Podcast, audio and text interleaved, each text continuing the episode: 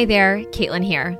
Our mission at EB Academics is simple help middle school ELA teachers take back their time outside of the classroom by providing them with engaging lessons, planning frameworks, and genuine support so that you can become the best version of yourself, both inside and outside of the classroom. So if you think you might be ready to try something new because you know you simply cannot continue the way that you have been, then I'd invite you to take a moment to check out the EB Teachers Club, the EB Writing Program, or the EB Grammar Program by visiting the links in the description of the podcast. We hope to continue to support you within one of our programs in the future. And in the meantime, we look forward to serving you right here on the podcast each week.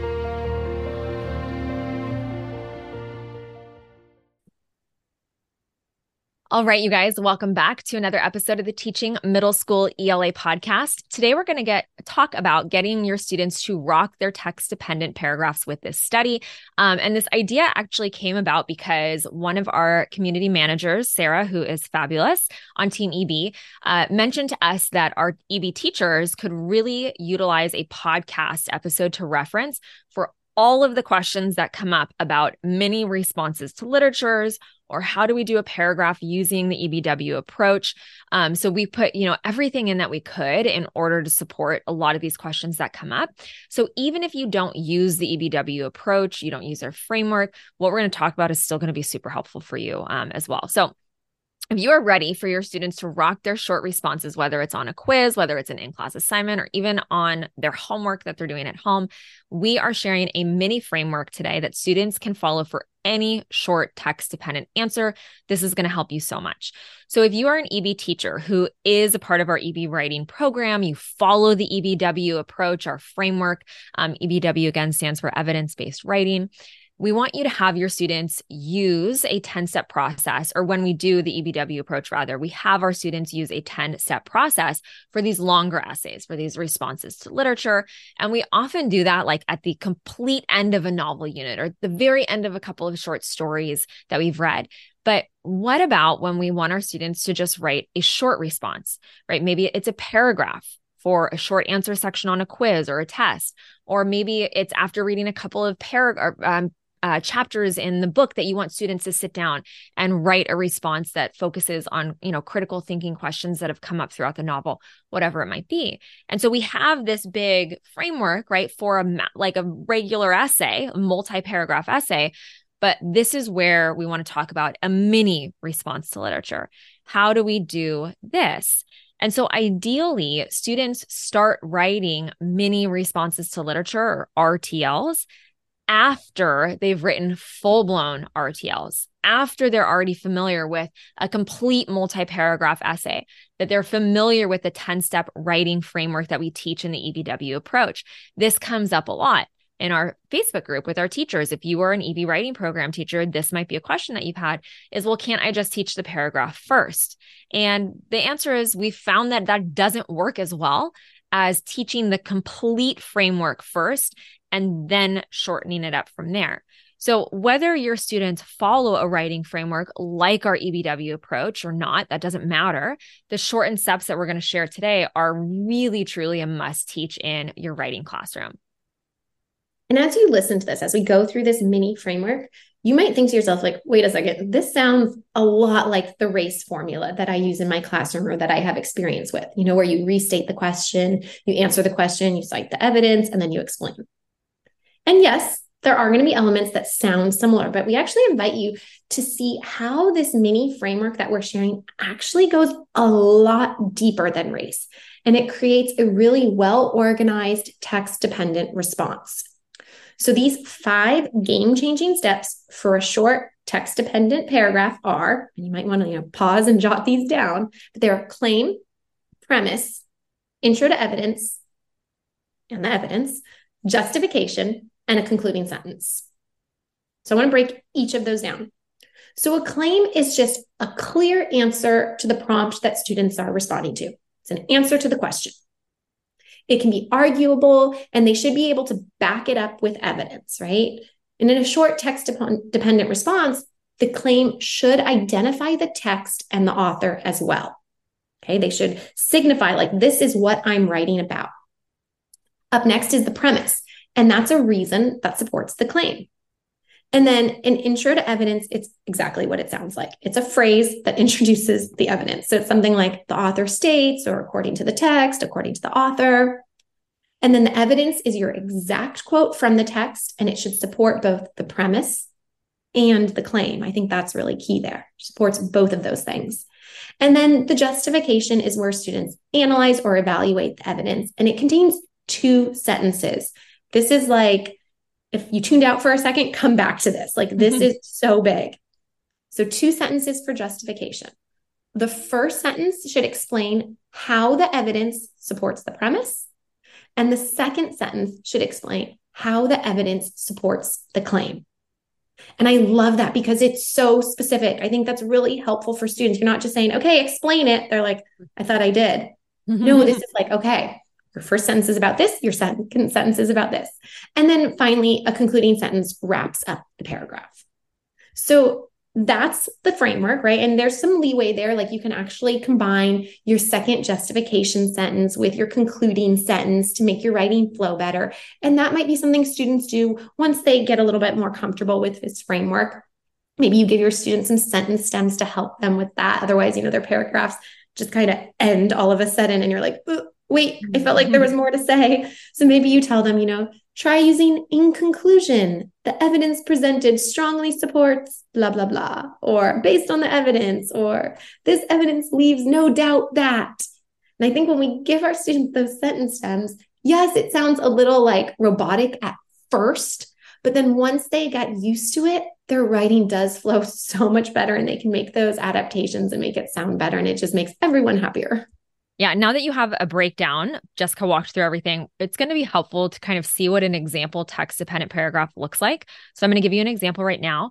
Um, and we're going to answer the question What is the theme of the story, The Little Red Hen? So this is a very basic question, a very basic example. In fact, this comes from our EB writing program. Um, and it's super, super simple for a reason so that we can focus on each of these aspects and components as opposed to trying to think about you know some higher level analysis of something. We want to be very basic. So i'm going to give you an example from the little red hen and we use the author's name of a author um, simply because there are many authors over the years who are credited with writing this story but if you wanted to find you know someone to put as an example to share with your students Paul Galdone is one of the authors who wrote one of the versions of this story. Um, but for the sake of this example, we're going to use a author as the author's name. So don't get confused when I say a author. okay, so here's the example. In a author's charming children's book, The Little Red Hen, the little hen achieved her goal of baking bread, demonstrating that the theme of the story is hard work is rewarding. That's the claim. Okay, so we answered the question What is the theme of the story, The Little Red Hen?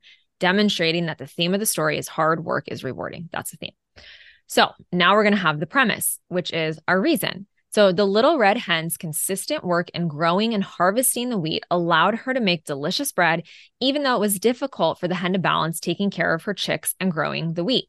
That is one of my reasons as to why the theme of the story is hard work is rewarding. So my intro to evidence is basic. The author writes, that's it. Now, my evidence itself is she trudged to the barn, got the farmer's tools, and cut down the big wheat plant. And then I have my citation. That's the evidence that I'm going to use. Now I'm going to go into my justification. Despite the hen's reluctance to do the work by herself, she put in the hard work anyway. In conclusion, this work would reward her at the end of the story by providing her with delicious homemade bread that she was able to enjoy. That's like the concluding sentence wrapped up with the justification that relates back to the claim.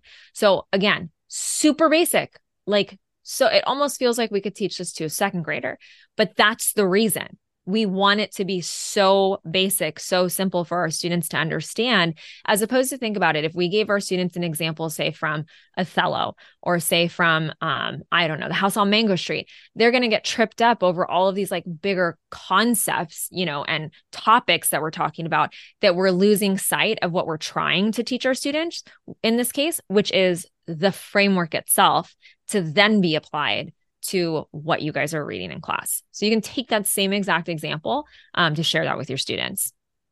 And even though it is basic, the framework, right? What makes this EBW approach so much stronger than a race response is that there are specific steps included. So, yes, we have premise, intro to evidence, and then it's really that criteria for the two justification sentences. So, when you think about it in race, it can be really vague for students when they're told to answer the question for that A part, right? They answer the question part. Well, do they automatically include a reason? No, not many students I know would automatically do that. They're just going to answer the question, leaving it really at a surface level. And then this was definitely me, and I'm guessing a lot of you can relate.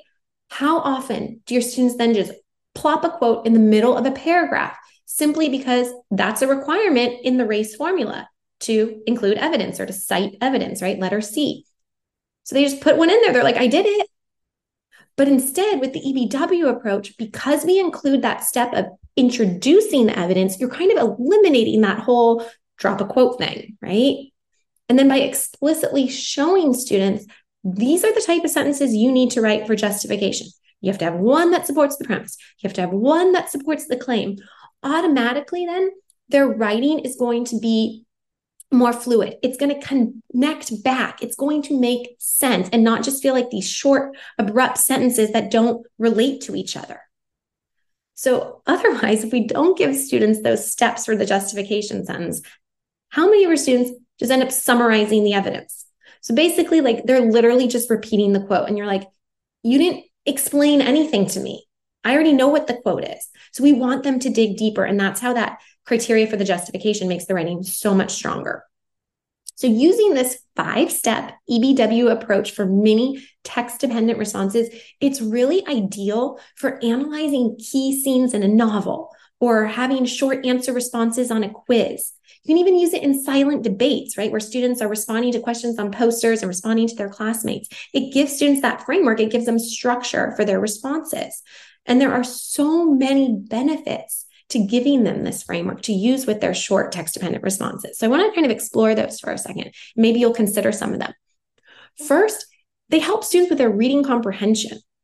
They have to focus on key scenes in the text that build up to a final response to literature. So they're analyzing as they read. They're not just waiting until the end to really like dive into the analysis of the novel or the short story or whatever it is.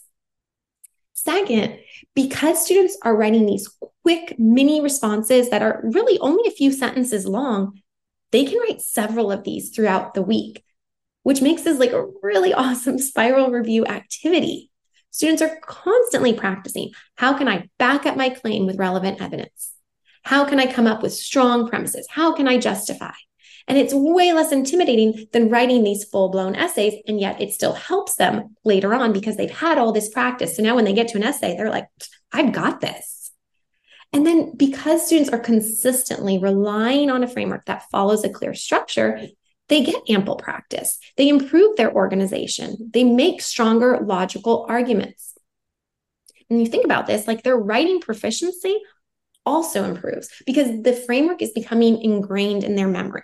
So once they have it down, they're like, yep, claim, yep, premise, intro to evidence, I've got this. Well, now they can go deeper and say, okay, how can I add in some strong vocabulary?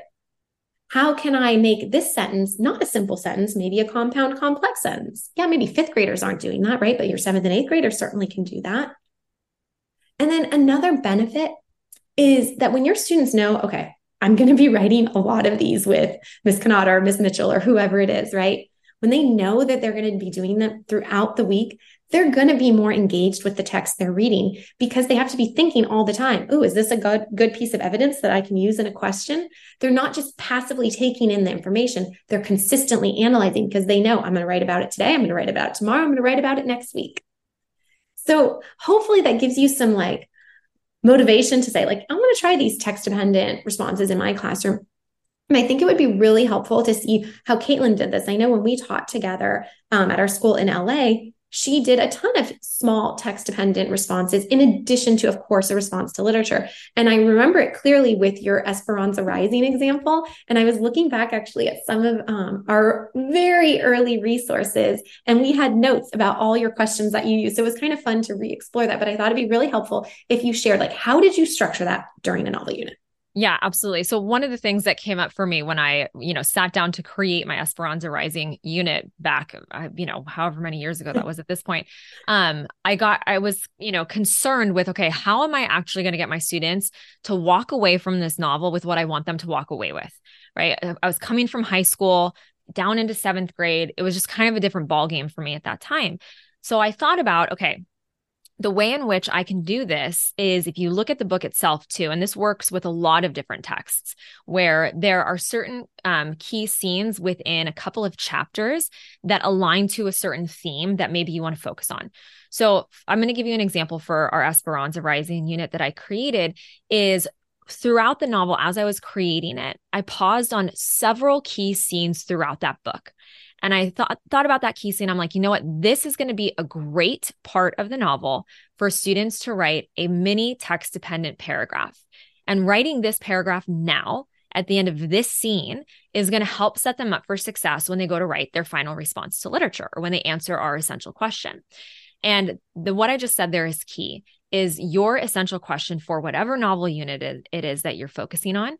That essential question is going to start to dictate what you do kind of with the rest of the book. So it all works backwards from there. We could talk about a whole conversation around backwards planning and backwards design.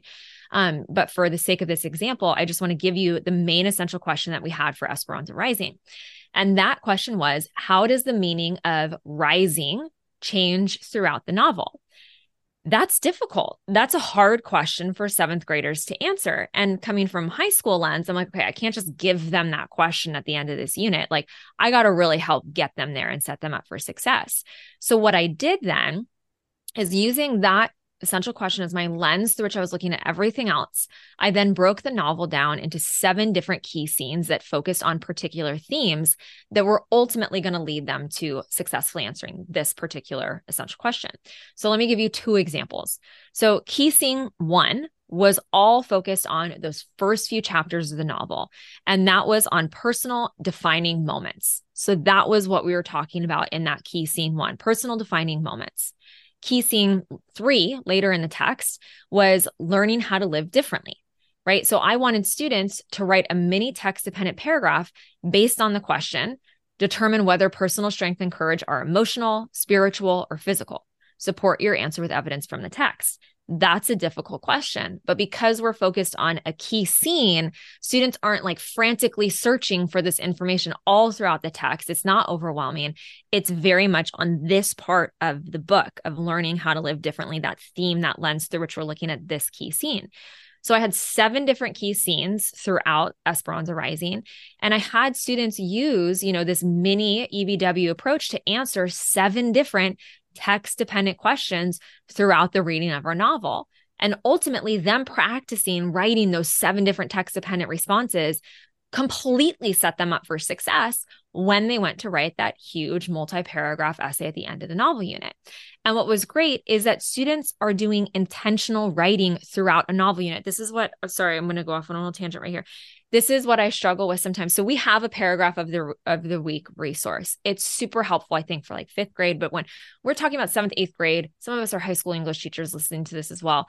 We want to make sure that what our students are writing about are really actually relevant to what we're doing in class. Otherwise, it's like teaching grammar in isolation and then not bringing it into what we're doing in writing, right? So I think sometimes we have like a paragraph of the the week resource it's great and it's completely disjointed from what we're trying to do when we're teaching reading and writing together if that falls into your bucket which you are teaching reading and writing together which we believe that you should if you could. Um, but whatever that's a whole other topic that we can go into and i don't want to be on my soapbox for too long. But what this allows us to do as students are writing about what they are reading about and we are combining the two aspects of ELA that we have that we get to teach in a seamless way that makes sense to our students right? I'm taking this concept from writing and i'm applying it all the time to what i'm doing with this novel that i'm reading. And i love that because it gives students this gift of this is what it looks like to think about and write about literature in a different way than maybe you've been used to doing in the past. And that's such a great gift to be able to give to them. And so I want to walk you through what this might look like in your classroom on your own during a novel unit. How do you do this too? Right. Um, but before I do that, I want to say one other little thing that I would do occasionally with my students is every time after each of those key scenes, I didn't always have them individually write these short responses. Sometimes I put them in groups and I would have them put the response on a big piece of butcher paper and they would present their findings to the class. And so now they're working on their speaking and listening skills, right? So it's like we can make these small little adaptations to what we're doing in our classroom with our students. We can hit so many more standards. We can get them up and moving around the classroom. They're working with their peers. They're working on collaboration. It's not, it doesn't always necessarily just have to be read, sit in my desk and write, right? So I just want to offer that to your brain. Okay. So I want to walk you through what this might look like in your own classroom during a novel unit. So, the first thing that you want to sit down and do is segment your novel into key scenes based on themes. This is the hardest part. 100% hands down. It might take you some time. Um, and you do it once for the text one time. If I ever went back to the classroom, I have this done for every single book that I've ever read with my students. And what you'll notice as you read the text is you will start to inherently see that parts of the text just kind of fall into categories and themes that you can discuss with your students. If that's too hard for you, you could type it in online. What are some of the themes in House on Mango Street? What vignettes align to that theme, right? And you can uh, organize it based on that. So you don't necessarily just have to do it from your own brain power.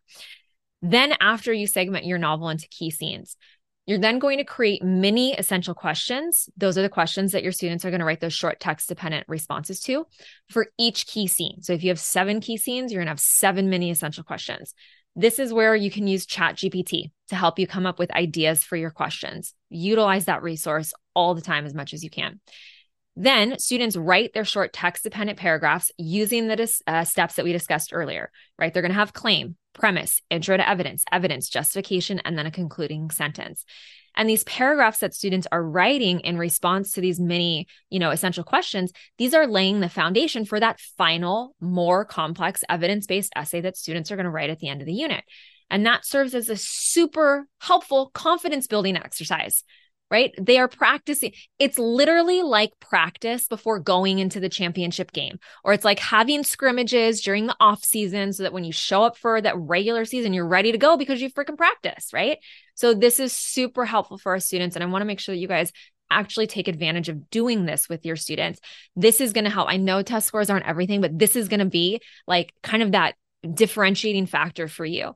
Imagine if you didn't do this with your students and you read and you taught, and sure, you use the evidence tracker, which 100% you should still be utilizing, even with what we're talking about today. But that's all you did. And they wrote their essay. How many times are they writing a text dependent response?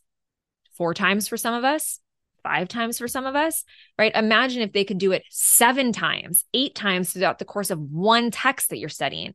That's giving them so much more opportunity. That's also an added benefit for you because these little guys are so much quicker to read. It's so much easier to grade a short response. They've had all this practice. They get to the final re- essay, the final response to literature, and it's like, okay, they're golden. So we really, I'm sorry, that was intense. I got super intense talking about, but I really wholeheartedly believe in approaching teaching, writing, and a novel unit this way because it makes a freaking difference for your students. It makes a difference for you. So compose myself. Really hope that you will give this evidence based writing, this EBW approach to a mini response to literature, a try with your students. Let us know how it goes. Share with us on Instagram. Um, I'm sure we're going to have a YouTube video about this at some point. Let us know over, over on that YouTube video in the comment section. Um, if you're an EB teacher and you want to let us know in the Facebook group, you know, how this is serving you, please by all means let us know because it really is one of those game changing strategies. So, if you do want more practice with evidence based writing with your students, we have a great resource that you can use that's free.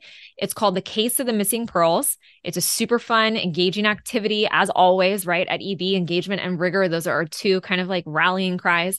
And you can go to ebacademics.com forward slash pearls to grab that free resource. Jessica, is there anything that you want to add on to no, that? I I just loved taking it all in. I was like, yes, preach on. Like I'm such a firm believer in this. And I just think you really are going to see differences. So hopefully you guys liked this episode and what we're talking about. And thank you to 100%. Sarah for bringing it to us and saying, we need more information on this. Yes, absolutely. I love it.